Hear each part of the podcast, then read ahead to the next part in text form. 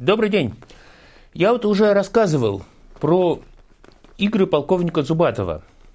Но вот сейчас, сейчас я расскажу о неожиданном даже для полковника продолжении, которое кончилось такой страшной вещью, как кровавое воскресенье – вот в том, что случилось так, как случилось, виноват субъективный фактор. Это личность Георгия Гапона. Вот в советское время в школе нас учили такой простой, как репе, идеи, что вот был агент охранки Георгий Гапон, который вывел людей сознательно под значит, выстрелы солдат. Не, ну, разумеется, это вот полная чушь. Потому что, конечно, может быть, там царский министры были и не самыми умными на свете людьми, но уж идиотами это точно не были. И вот такую подставу сделать, ну, действительно, на самом деле все было гораздо сложнее. Кто был такой вообще? Георгий Аполлонович Гапон. Он родился 5 февраля 1870 года, да, то есть ровесник Ленина, на Украине, в семье священника. Он окончил сельскую школу, а потом поступил в Полтавскую семинарию – кстати, снова интересно, что, кстати, вот в той же самой семинарии учился Симон Петлюра. И уже в семинарии он проявил такой свой интересный характер. Он наезжал на, на преподавателей, обвиняя их в фарисействе. И в результате он довыступался.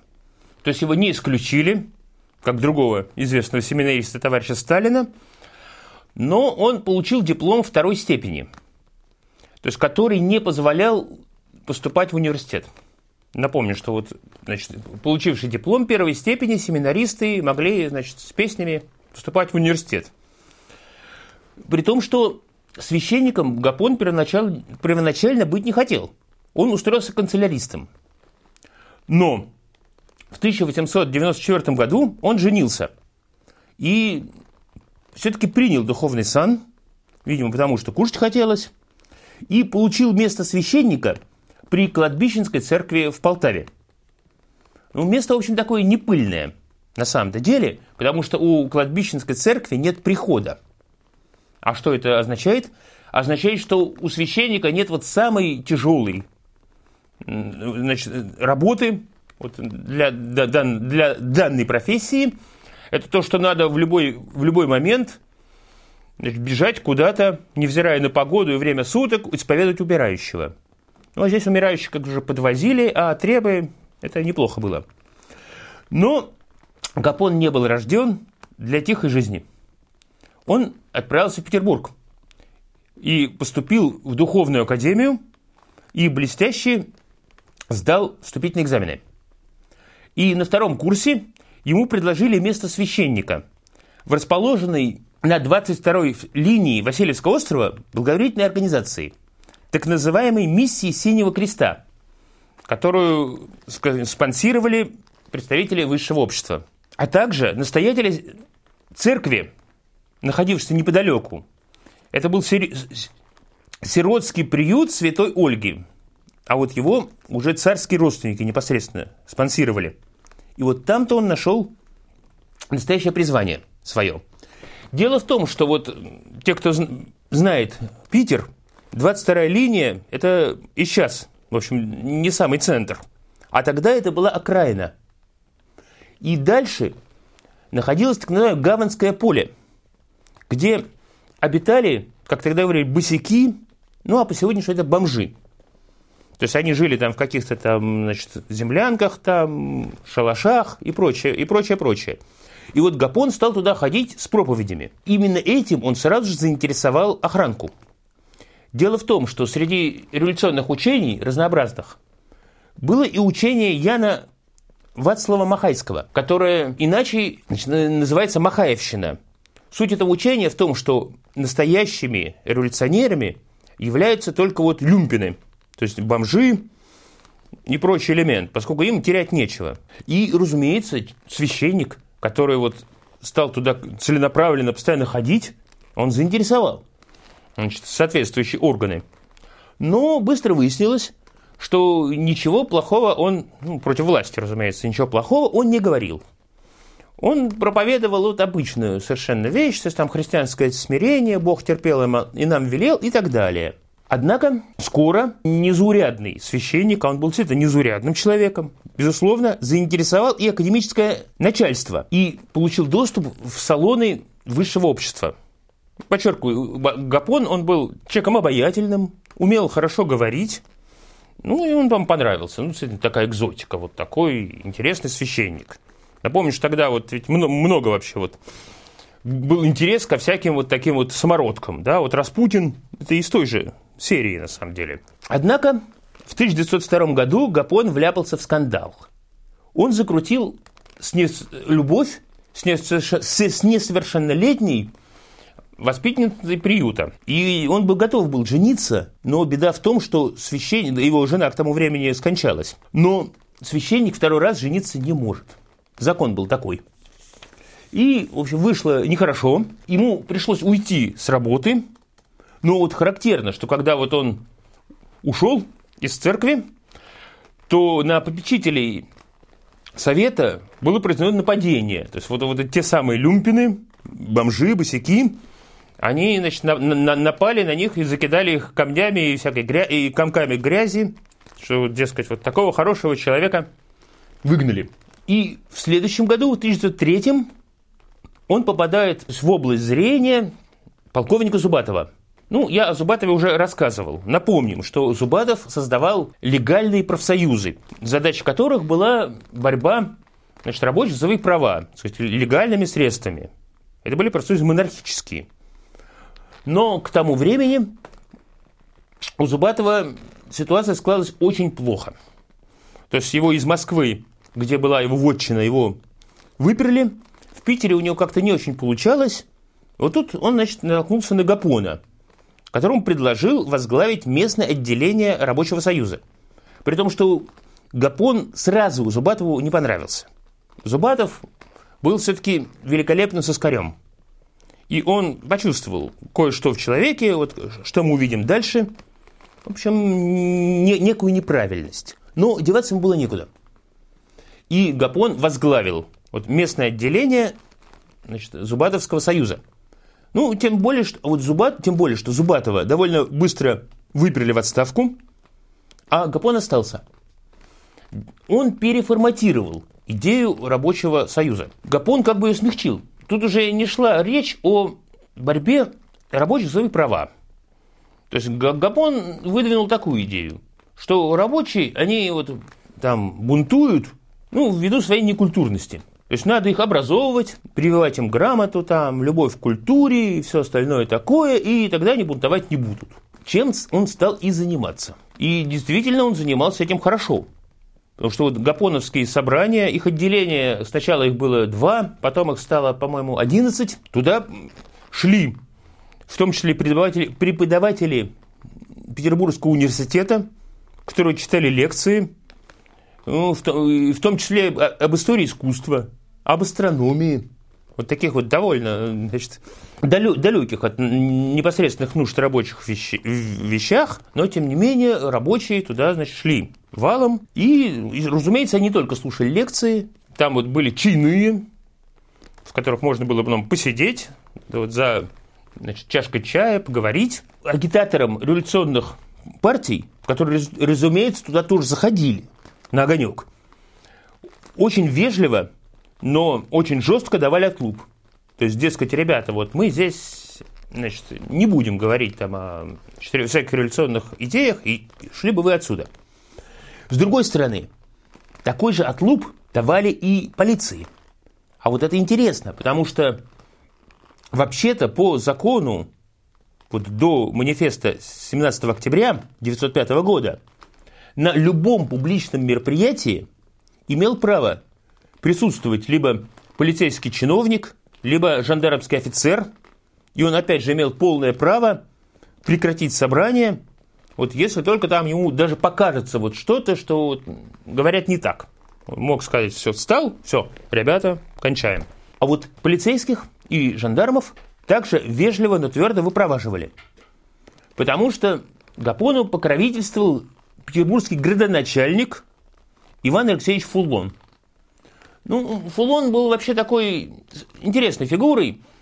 Он был такой человек вот типа кота Матроскина – То есть ребята добродушный человек, который, в общем-то, придерживался принципа, ребята, давайте жить дружно. Ну, Гапон ему говорил, вот да, вот видите, вот мы как раз за то, чтобы все жили дружно. И чтобы не было никаких проблем.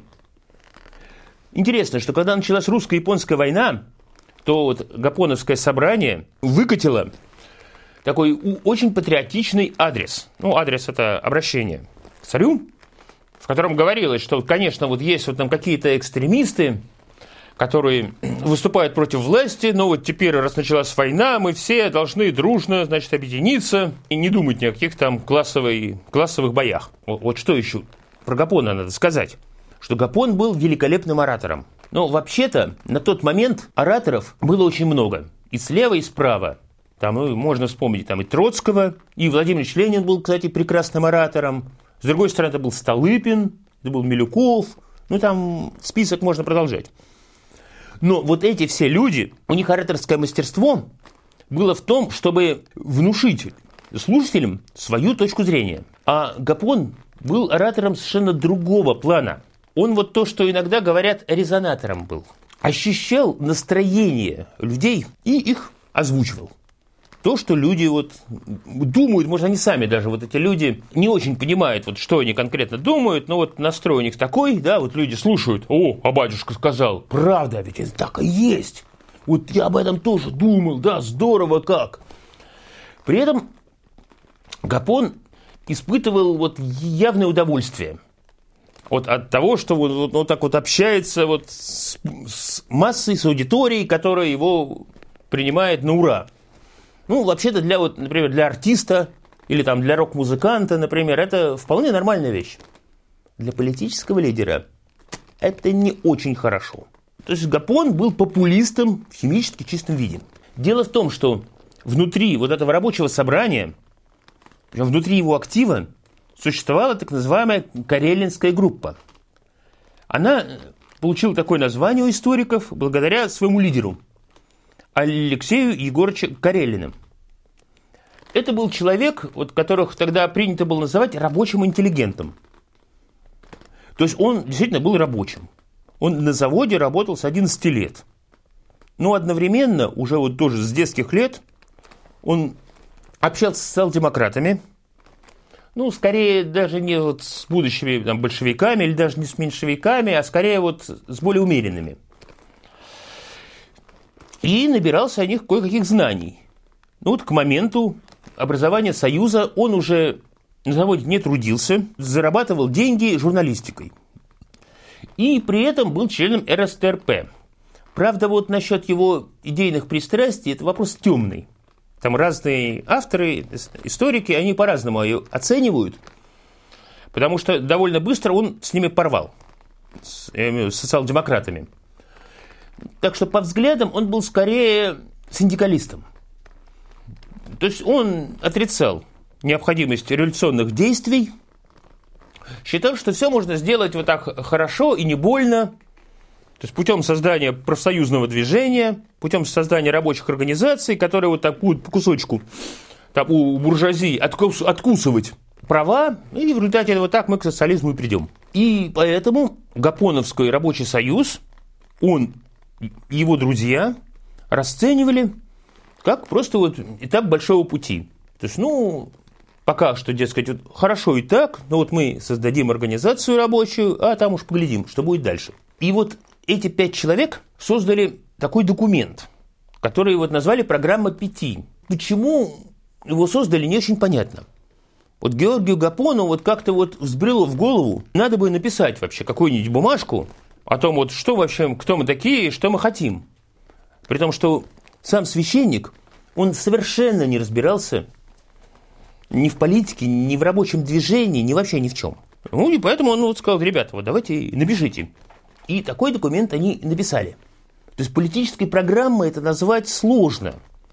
Ну, я думаю, что вот каждый человек, который интересуется политикой, он вполне вот может вот, там сесть и написать вот как я вот в идеале хочу видеть значит, Россию. И они тоже вот написали, как они хотели видеть. То есть это такой лево, нормальный лево, леволиберальный проект. То есть Конституция, там свободы, разные демократические свободы и так далее. То есть там, кстати, революции там не было, совсем ничего. Вот, дескать, вот то есть там даже не был, не был такой точный вопрос, а вот будет ли конституционная монархия или будет республика, да, в общем, и без разницы. Ну, хорошо. Написали и написали. И положили в стол. То есть, подчеркиваю, это был документ вот исключительно для узкого круга. Он ни в коем случае не предназначался не то что даже для печати, а вообще даже для распространения среди вот рабочего, членов рабочего союза. И все бы шло так хорошо, но накатывалась-то революция, и количество различных социальных конфликтов, в том числе и рабочих конфликтов, нарастало. И вот в Гапоновском собрании, где были, разумеется, умные люди, образов... наиболее образованные представители рабочих, Люди, разумеется, вот, разговаривали, обсуждали дела, вот что там у вас на заводе, что на нашем заводе, а вот у нас тут так вот забастовка намечается, да, вот. И Гапон, как подчеркиваю, который своих взглядов не имел, а транслировал только взгляды значит, своих слушателей, он потихоньку начинал радикализироваться. То есть он тоже говорил в своих проповедях – которых он постоянно значит, выступал, вот в собра... Э, выступал в собрании, что действительно вот надо бороться за свои права. Действительно. А почему мы не боремся? И на батюшку-то тоже стали смотреть. Рабо... Вот, активисты Союза, что а давайте-ка бороться. И довольно долгое время Гапон справлялся с такой непонятной ситуацией, потому что ведь бороться-то он не хотел. Вот реально организовывать забастовки там, нет, нет, ни в коем случае. Но, с другой стороны, население, так сказать, не население, простите, а вот а, а рабочие, они требовали. И он выкручивался тем, что он вот шел, допустим, к директору предприятия, на котором вот начались какие-то там события, и заводил светскую беседу, котором он поминал своих реально существующих знакомых из высшего круга, э, упоминал некоторые факты, которые может знать только человек, который его действительно там высоко летает. Ну, собеседник проникался, что к нему не просто такой пришел священник, а действительно человек сверху. Ну, и говорил, а вот знаете, вот у вас тут есть какие-то вот заморочки, да, слушайте, ну вот нельзя ли их там разрулить? Ну, а будь, вот довольно долгое время вот так ему удавалось разруливать ситуацию. Соответственно, авторитет его рос. Ну и все были довольны. Но в среде предпринимателей значит, начинались, назревали вопросы. Ну а кто такой вообще этот поп? А не слишком тут борзеет вообще в натуре. И все должно было кон... и все это, конечно, кончилось, чем и должно было.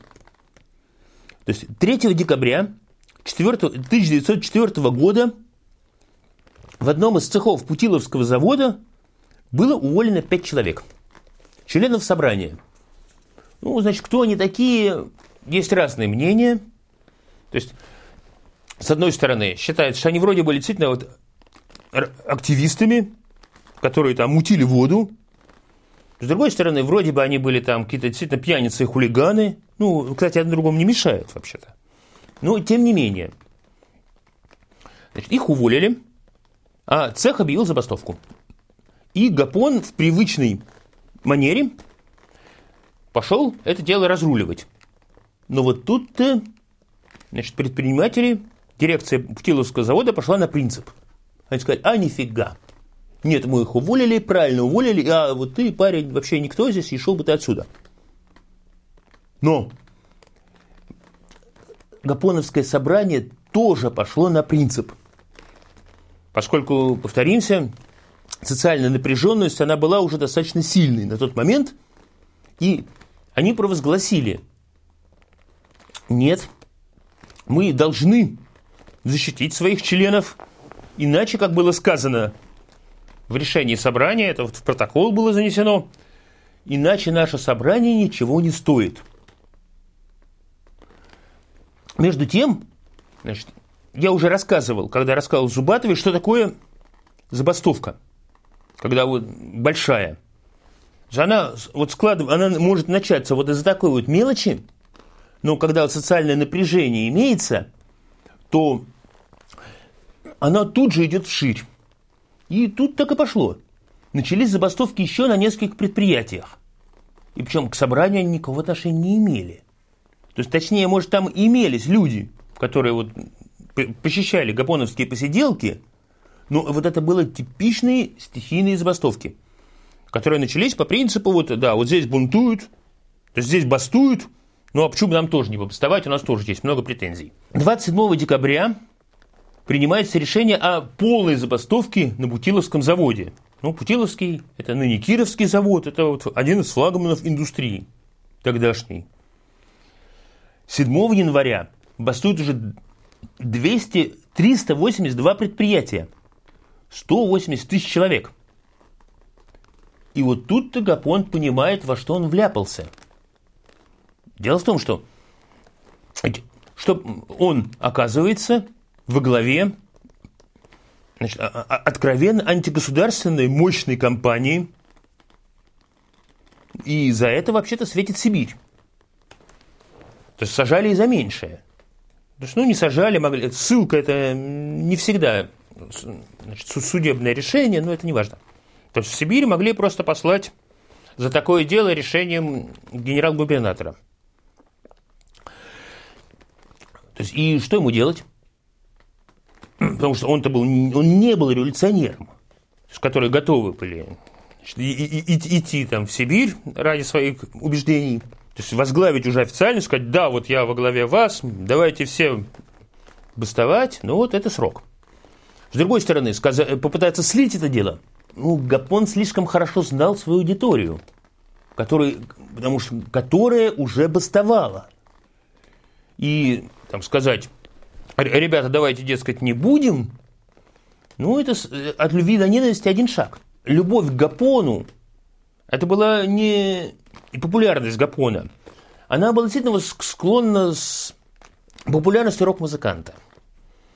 То есть это была действительно вот, вот любовь такая на уровне эмоций. Мы знаем, как это всегда бывает, если человек обманет ожидания своей аудитории, то тут же вот действительно переменется в ненависть.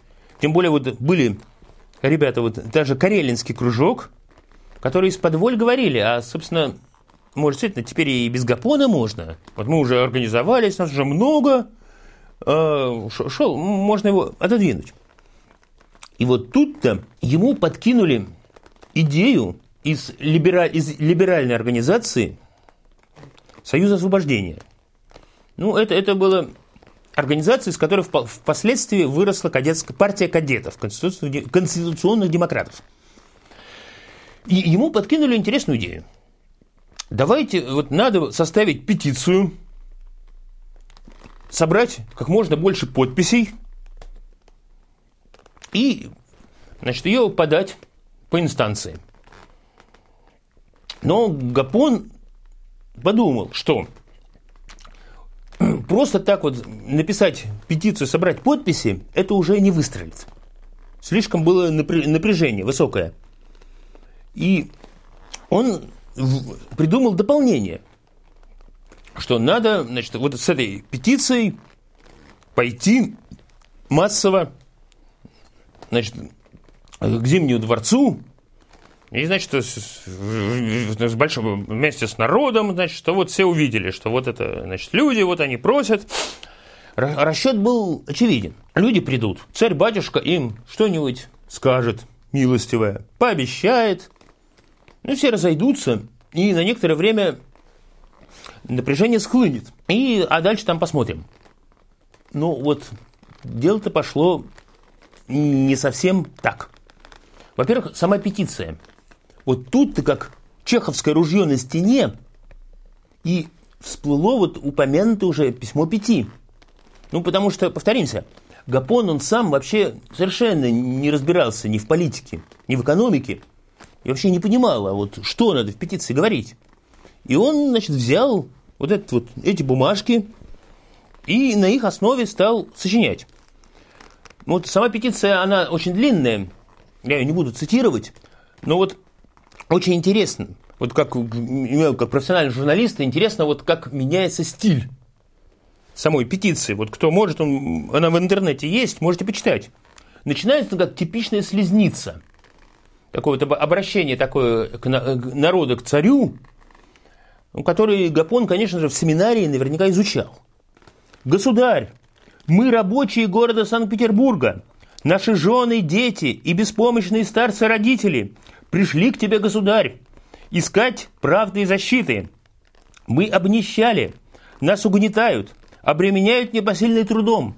Над нами надругаются, в нас не признают людей, к нам относятся как к рабам, которые должны, должны терпеть горькую и час, учи, го, свою горькую участь и молчать. А вот дальше начинается такое завуалированное требование Конституции. Хотя оно то, тоже сказано вот так вот обтекаемо, что государь ты должен выбрать там лучших представителей народа, которые там тебе будут давать мудрые советы. Это было ладно. А вот в последней части вот той самой петиции вот Гапон просто сбивается на стиль социал-демократических листовок.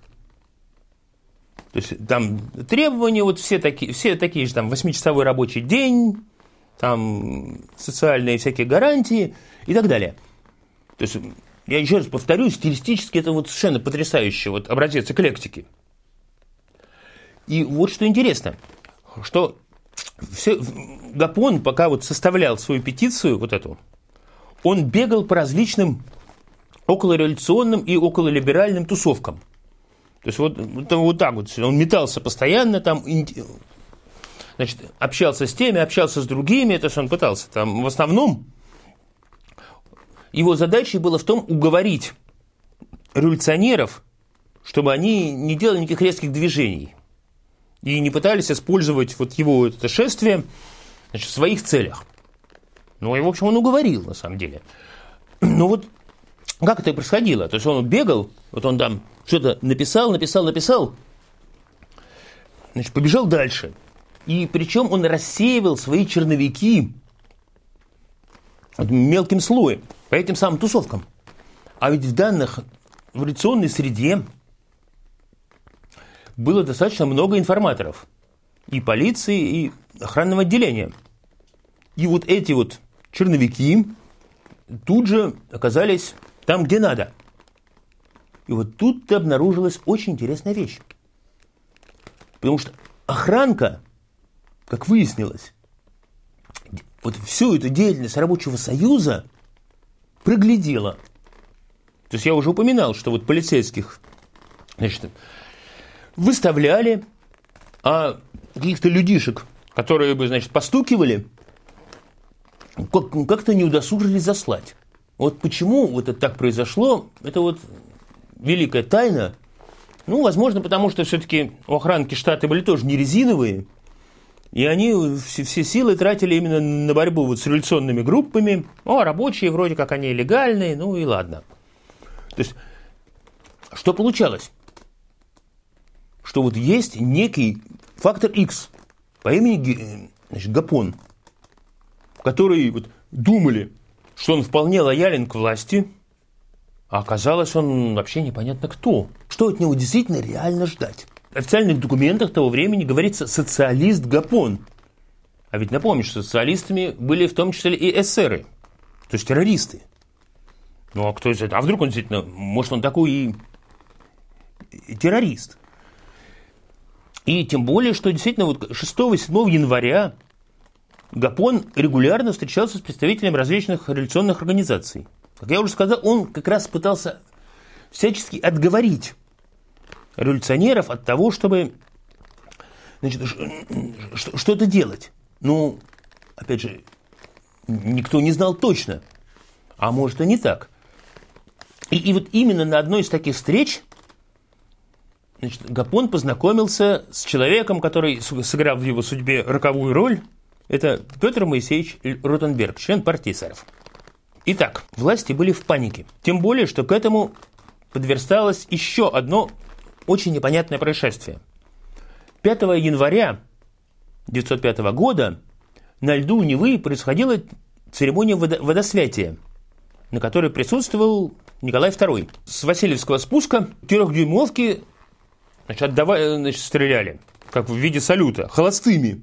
Но одна из трехдюймовок оказалась заряженной картечью, которая шибанула как раз вот по вот группе, которая вот, значит, водосвятием занималась. Правда, значит, в царя не попали. Погиб один полицейский из отцепления. Самое смешное, что у него была фамилия Романов. Что это было, вот до сих пор непонятно. То есть это явно были не революционеры, не какие-нибудь там террористы, потому что иначе бы это всплыло потом обязательно.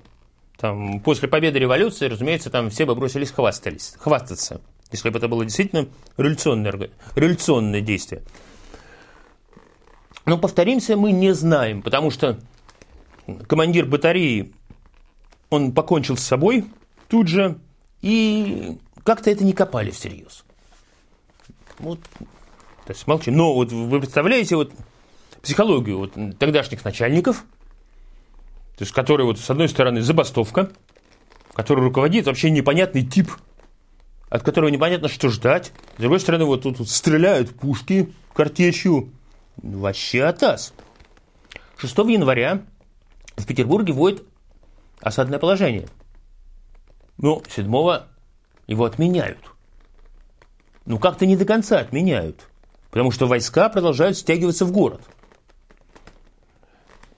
Теперь, казалось бы, вот очень, очень простая вещь. Что можно сделать? Ну, в конце концов, арестовать Гапона. Пускай он посидит, там разберемся. Но испугались.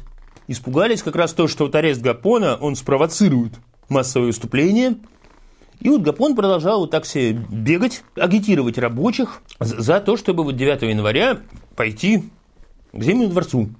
При том, что вот эти собрания, как, как вот они описываются, это действительно было похоже на рок-концерт. То есть это было состояние такой массового экстаза, когда вот эту петицию даже, в общем, наверное, не слушали. Ну, как, впрочем, вот на рок-концерте, да, вот вы текст, текст слушаете песен, большинство не слушает. Вот то же самое. Все просто на ура. Вот так надо, вот мы пойдем, оба ба ба ба И количество подписей, которые собраны, вот точно до сих пор неизвестны, но по разным оценкам это было от 40 до 100 тысяч подписей. То есть это действительно вот такой документ, но подлинника не осталось. А вот тут, тут начинается самое интересное. А что же делал царь-батюшка – такой ситуации. А царь-батюшка тупо свалил в царское село, не отставив никаких распоряжений. Это вообще свойственно было Николаю II, важ, важные какие-то решения сваливать на головы своих подчиненных. Вообще-то подчиненных было дофига. Это была столица Петербург. Там имелась, так сказать, власть имперская, имелась власть губернская, потому что это был центр Санкт-Петербургской губернии, имелась власть городская в главе с градоначальником. Раз начальство ничего не сказало, а мы что? Самые умные, что ли, да? То есть и в результате все это вот так вот спихивалось вниз. В результате принимать решения выпало на долю вот конкретных командиров армейских офицеров, которых вот вывели в заслоны 9 января против вот идущей толпы. А кто такие были армейские офицеры тогдашние? Это, был, ну, это были совсем не, не бойцы ОМОНа современного. Потому что ОМОН их учит специально разгонять толпу. А военные – это немножко другая профессия. У военного такое вот психология простая, да, вот если идет враг, врага, врага надо уничтожить. Приказов у них не было, вот повторюсь, никаких. Значит, не, не допустить, чтобы значит, рабочие прошли в центр. Все. Вот понимай, как хочешь. Дел, делай, делай, что хочешь. Хочется сравнить действия вот полковника Николая Александровича Романова с действием другого, тоже полковника, и тоже Николая. Я имею в виду Николая Первого. 20... Дело в том, что 22 июня 1831 года в Петербурге на Сенной площади разразился так называемый холерный бунт. То есть была такая эпидемия холеры, а народ значит, счел, что в больницах доктора немцы нарочно русский народ морят, и начался вот, действительно, началось восстание. Или там мятеж, как хотите. Земную площадь ее блокировали войсками и вообще могли бы подавить. Достаточно спокойно, с помощью грубой силы. Однако Николай I приехал в открытой коляске, а, вот заметим, в одиночку, он выступил вот с этой коляски перед толпой и уговорил их разойтись.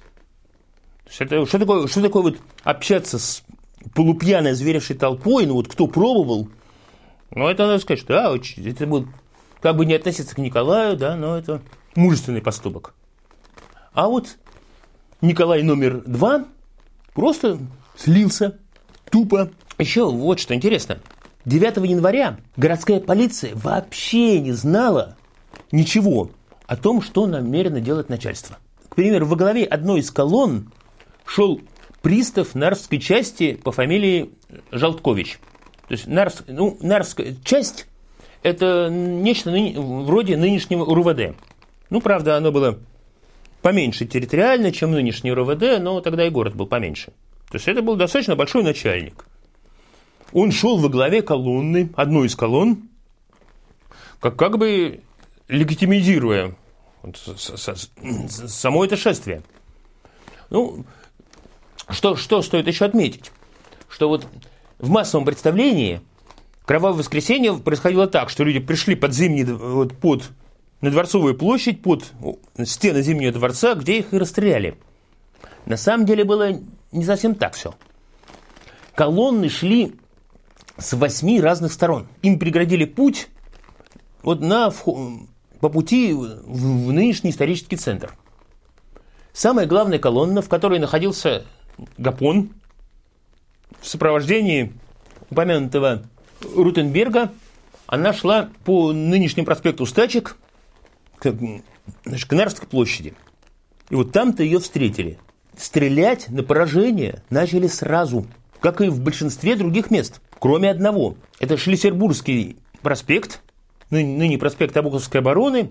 Там войска стояли на мосту через обводный канал. Командир данной части он обратился рабочим, которые подошли, сказал, что у меня есть приказ. Я не пущу вас через мост, но ничего другое меня не волнует. А там ведь рядом Нева находится, которая была замерзшая, и колонна попросту его значит, обогнула этот мост, и все остались довольны. То есть вот, казалось бы, человек что, нарушил приказ? Или приказ был такой расплывчатый, что вот можно было и так исполнять. И именно эта колонна как раз дошла до Дворцовой площади, и именно ее и встретил огонь Преображенского полка. Сколько людей погибло, это очень сложно, это очень сложно, потому что сначала говорили 80, потом дошло до 4 тысяч. Ну, я вот это не, не верю насчет 4 тысячи, потому что это на самом деле, как и в случае, например, с расстрелом декабристов и со многими другими вещами, то есть когда вот начинается пропаганда, там эти, значит, начинают накручивать количество жертв, непонятно откуда взявшиеся, ну даже 80 человек, это достаточно много. И вот, вот, что в этих событиях пишет генерал Спиридович, жандармский генерал, который впоследствии начальник охраны царя. То есть человек уж прямо скажем совсем не революционер и даже не либерал. То было воскресенье, убившее петербургских рабочих веру в царя, давшее против государя жгучий обидный осадок, обманутый, разбитый надеждой. Но последний гвоздь в свою репутацию вбил сам государь-император. Лично. Дело в том, что через некоторое время после Кровавого воскресенья до всего начальства начало доходить, что они вообще натворили. Петербургский генерал-губернатор Дмитрий Федорович Трепов попытался несколько вы, вы, выправить ситуацию, и он значит, собрал нескольких людей из Гапоновского совета и привел их к императору в виде рабочей делегации. Вот вопрос, а почему сразу вот это такое было не сделать вообще-то? И Николай изрек вот совершенно потрясающую фразу «Я верю в честное чувство рабочих людей и непоколебимую преданность их мне, а потому прощаю их вину им». Вот нифига себе, да? А в чем они были виноваты? Что люди шли с, с иконами, с царскими портретами, с русскими, с российскими знаменами, там, не с красными ни в коем случае. По ним открыли огонь на поражение. Ха, нифига себе, да, вот.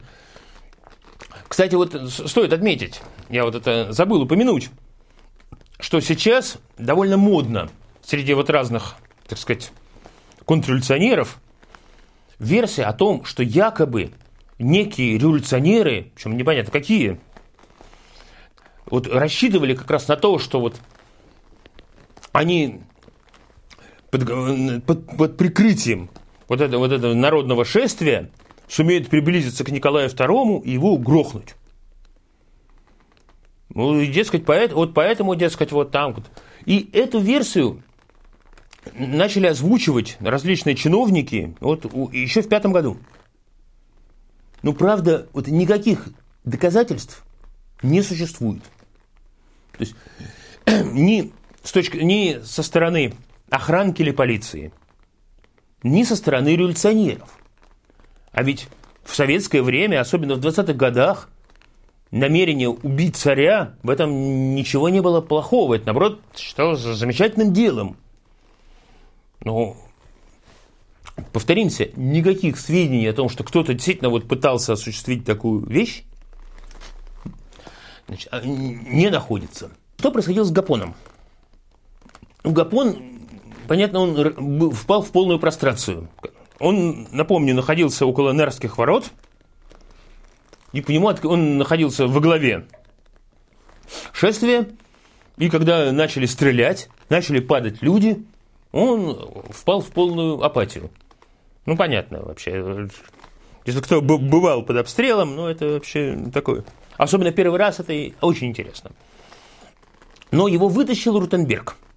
Рутенберг оказался парнем покрепче. Он значит, просто буквально за шкварник схватил значит, священника, вытащил, вытащил его, и где-то там в подворотне они ему вот ножом обрезали его длинные волосы поповские, обрезали ему бороду и затащили на какую-то конспиративную квартиру.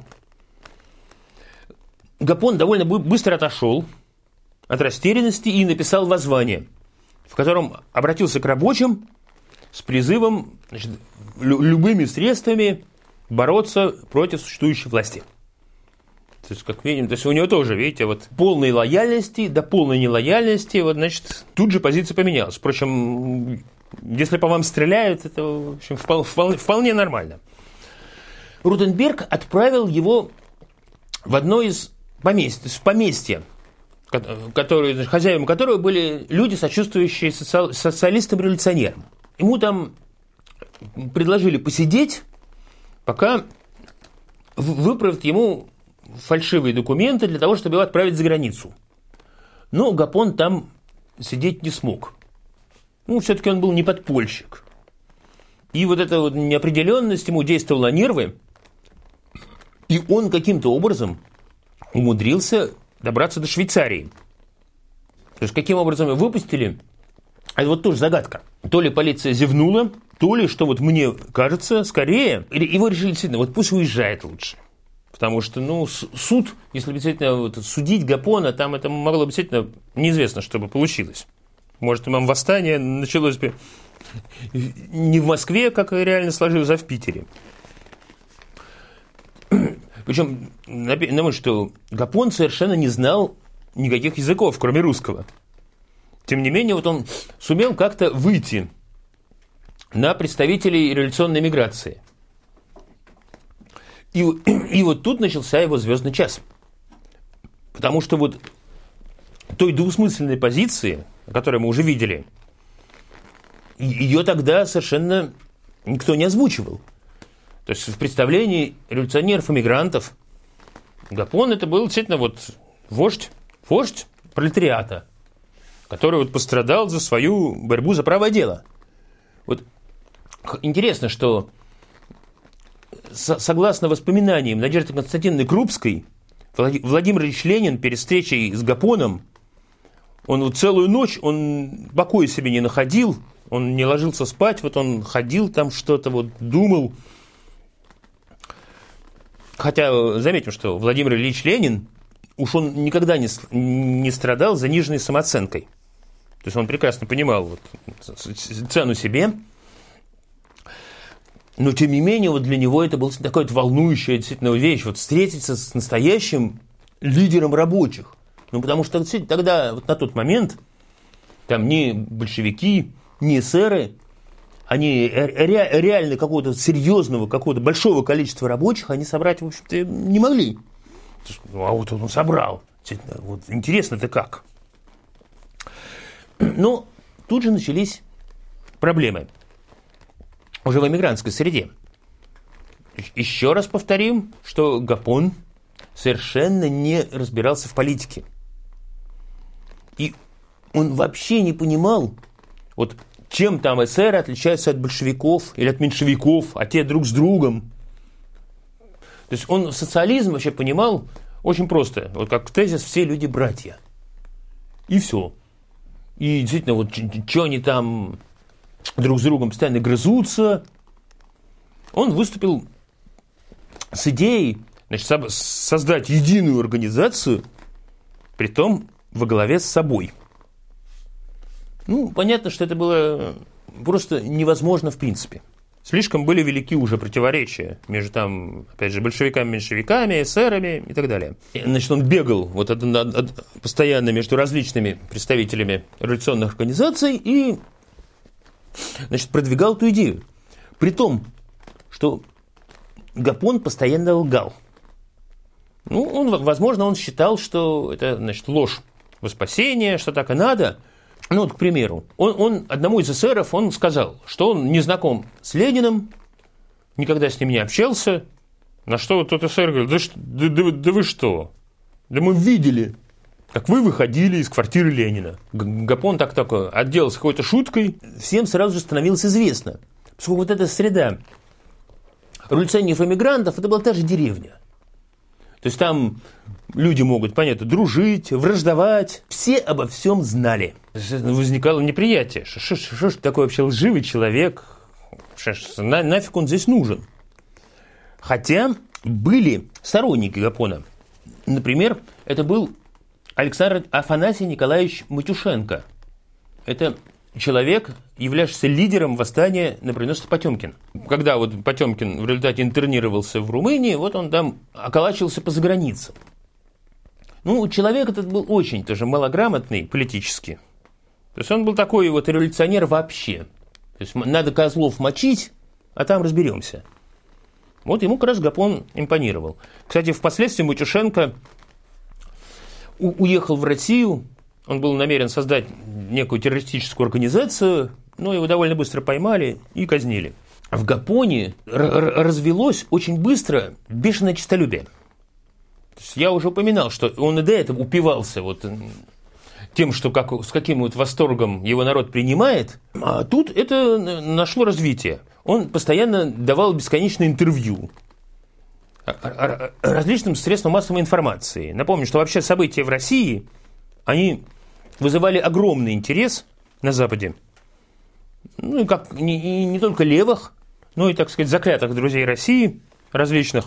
Причем давал он интервью и брал за это деньги. И, в конце концов, это стало приносить к нему, в общем, определенный доход. К тому же, как э, вспоминал один из его знакомых, как-то они вот прогуливались по Цюриху, и он увидел в, книж... в книжном магазине, на витрине книжного магазина, открытку со своим изображением. Ну, тогда это была вообще очень популярная такая вещь, что вот всех более-менее значимых людей, то есть и политиков, и, там, и артистов, и музыкантов, их, значит, массово продавали. В книжных магазинах значит, можно было пойти и там, за небольшую денежку купить значит, изображение там, и поставить себе в рамочку, может быть.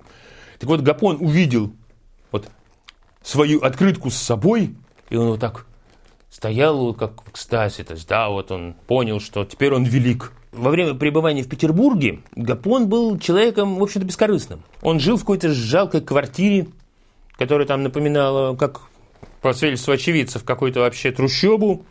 Если у него были деньги, он совершенно спокойно раздавал их нуждающимся. А вот тут его, а вот тут он почувствовал вкус денег, которые к нему потекли. То есть, кроме того, что вот он давал интервью за плату, он опубликовался в воспоминания, которые, кстати, тоже были неплохо оплачены. Они массово разошлись по Европе в разных переводах. Священник стал навещать Монте-Карло, где играл в рулетку. Также отмечены несколько его романов с какими-то представителями западной вот такой же, значит, великосветской тусовки. Но вот он понимал, что такое, такая, точнее, популярность, она долго не продлится. А дальше что делать? Поскольку революционеры уже все от него откровенно вратили нос. Что они понимали, что, в общем-то, он пустой человек, и пользы от него особой не будет. И он вступил в контакт с представителями зарубежной агентуры департамента полиции. То есть вот, вот, вот, вот теперь, вот только значит, в 1905 году, уже после Кровавого воскресенья, Гапон действительно стал агентом департамента полиции.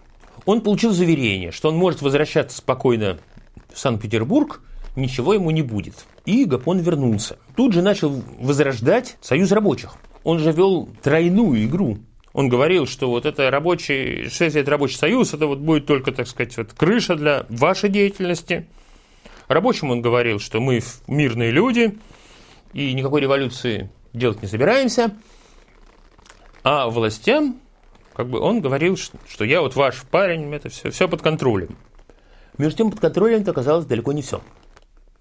Потому что люди очень сильно изменились. Хотя времени прошло, в общем-то, не так много, вот календарь, да, прошел чуть больше года. Но этот год, это был год революции. И питерские рабочие, они вот это все пережили. Они пережили вот знаменитую стачку. Ну, в Питере не было вооруженного восстания, но, но был совет, который учредил там, в том числе и товарищ Троцкий. Поэтому, разумеется, они смотрели уже немножко по-другому на мир. И, и вот такая вот наив, на, наивная значит, позиция Гапона, что вот давайте там вот все там ми, ми, мирно вот как-нибудь там объединимся там. В общем, она не очень находила понимания.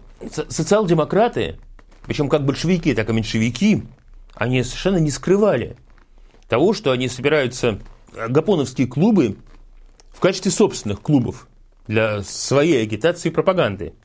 И чем они вполне с успехом и занимались. То есть теперь их, их уже нормально слушали. Далее, после манифеста 17 октября уже появились нормальные легальные профсоюзы, которые тогда бурно, бурно росли. Гапоновская организация, она была им конкурентом.